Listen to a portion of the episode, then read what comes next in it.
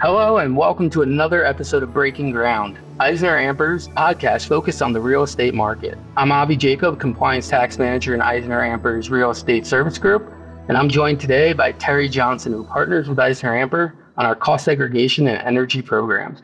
We're continuing our series on cost segregation by discussing the real property trade or business. Today, we're going to explore the advantages and disadvantages of officially being classified a real property, trade, or business, and how this status can influence the timing of important financial elections. Plus, we'll delve into the impact of qualified improvement property, better known as QIP, on a real property, trade, or business. So, Avi, let's get started. Can you tell us how is a real property trade or business defined for our purposes today? Absolutely. So, including the Tax Cut and Jobs Act, better known as the TCJA from 2017, there was an amendment made to the IRC for 163J.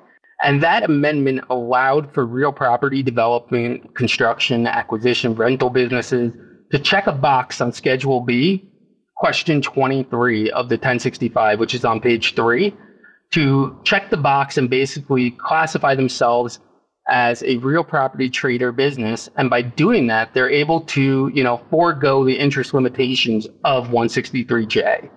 So, you know, any different type of real property trade or business, which is, you know, all the items that I mentioned before, they would be able to make this election. And, you know, by doing so, they would be able to forego that interest expense. The reason why this is important for many of our clients is because you know, with the old rulings for IRC 163J, our clients were losing out on that highly leveraged property and the interest involved because they were getting limited on how much interest they were able to take. Avi, can you just talk to us about any disadvantages of being an official real property trade or business? Absolutely. So, while you do get those benefits I mentioned earlier for going that interest limitation from the 163J, one of the disadvantages is that you now have to use longer depreciable lives for real property because you're going to have to switch over from GDS lives to the ADS lives. And, you know, when the act was in, initially introduced, the big question was regarding residential properties because the way how the TCJA, the Tax Cut and Jobs Act, mapped it out, it basically required all properties placed in service before 1 1 2018 to be treated as 40 year ADS. And you know that's not normal with the um, with the residential properties because according to the actual IRCs, you know residential property under ADS would be 30 years. So there was clearly some error or mistake within the TCJA, and in the initial year, that was something that a lot of our you know clients had to consider. Does it make sense to go from 27 and a half year all the way to 40 year? Whereas with the 39 year of the non-residential property, those commercial properties, it was less of a disadvantage to make the election at the time. So in 2020, in December of 2020, there was another act that came out called the Consolidated Appropriations Act. And in that act, they actually fixed the residential property issue and they turned it back to the 30 year treatment. Um, so that was very important. And, you know, a lot of our clients then had less of a question of whether or not to adopt this real property trade or business because they were able to go to 30 year from the 27 and a half year, not such a big difference over over the over the time of the asset, the useful life of the asset. Whereas and the commercial properties didn't have as much of an issue because, you know, from 39 years to 40 years. So all seemed great.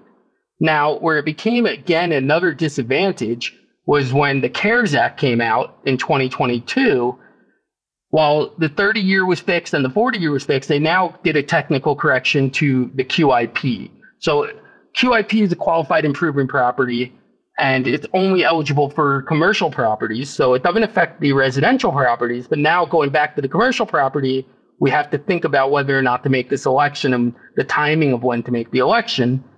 So what happened was in the technical correction, while QIP was classified under GDS life at 15 year property, making it eligible for bonus depreciation, QIP would now be considered 20 year property ADS life if you are a real property trade or business.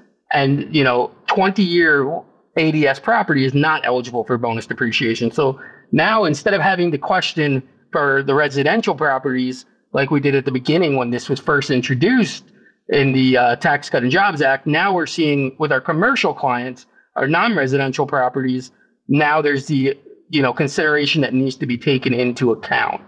So it's it's interesting how it's kind of flip flopped, but we still have some questions as whether or not it makes sense to do that election and when to do that election.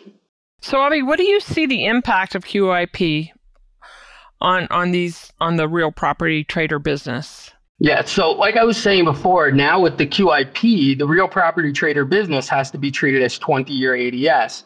And our clients are no longer going to be eligible for bonus depreciation on that, you know, QIP property. So this would definitely impact the timing of when to do the elections. Yeah, and I mean it's a big decision that's in some cases, I would think. Yeah. So how how does that that status impact the timing of elections? So given this, you know, our clients need to carefully evaluate the timing of the election, especially if they're planning large renovation projects or they have big tenant improvements coming into into play for non-residential properties. So for example, if we have a client that knows they're going to be doing a $15 million renovation but their interest expense is really only a million dollars each year because they bought a, a relatively normal sized property, but they know they have to do substantial upgrades in order to bring it ready for the for the tenants that they want to attract into those properties. For example, we had a building out in San Francisco that we evaluated, and the client wanted to do significant upgrades to it because in that market, you need to be at a certain level of you know technology in order to attract the, the right type of tenants to pay the rental it makes sense to kind of wait and not make that election in that first year but rather you know forego some of that interest expense while you're still already in a lost position and kind of make that election later on after you've already taken some advantage of the QIP from a bonus perspective and kind of make that election afterwards. You don't have to go back and correct it so, you know, if you know there's a large planning, you know, planning is everything. If you know there's a large renovation coming down the pipeline in the early years of the asset, you have to evaluate with your tax preparers, with with our team. We kind of look at what are the, you know, what are the limitations on that interest, and how do you evaluate the limitations of the interest versus the amount of QIP that they're going to be foregoing in terms of bonus depreciation you know, QIP is great and it allows you to take a lot of assets that would normally be structural in some capacity or would be considered, you know, real property. And it allows you to basically move them into an accelerated bucket. So either way, you're still ahead of the game with the new change in the CARES Act. It's just a matter of do we need the bonus depreciation? Do we want the bonus depreciation? Or do we want to just make the election now, avoid that interest limitation and get all that interest expense as well? You know, we want to evaluate the QIP aspect along with the interest to see if that interest limitation is something that's going to negatively impact us and whether or not that election makes sense at this time or whether we should forego the election and wait a couple years before we actually make the election. So, with that, thank you all for listening to this episode of Breaking Ground as part of the EisnerAmper podcast series, and we look forward to covering additional topics on future episodes.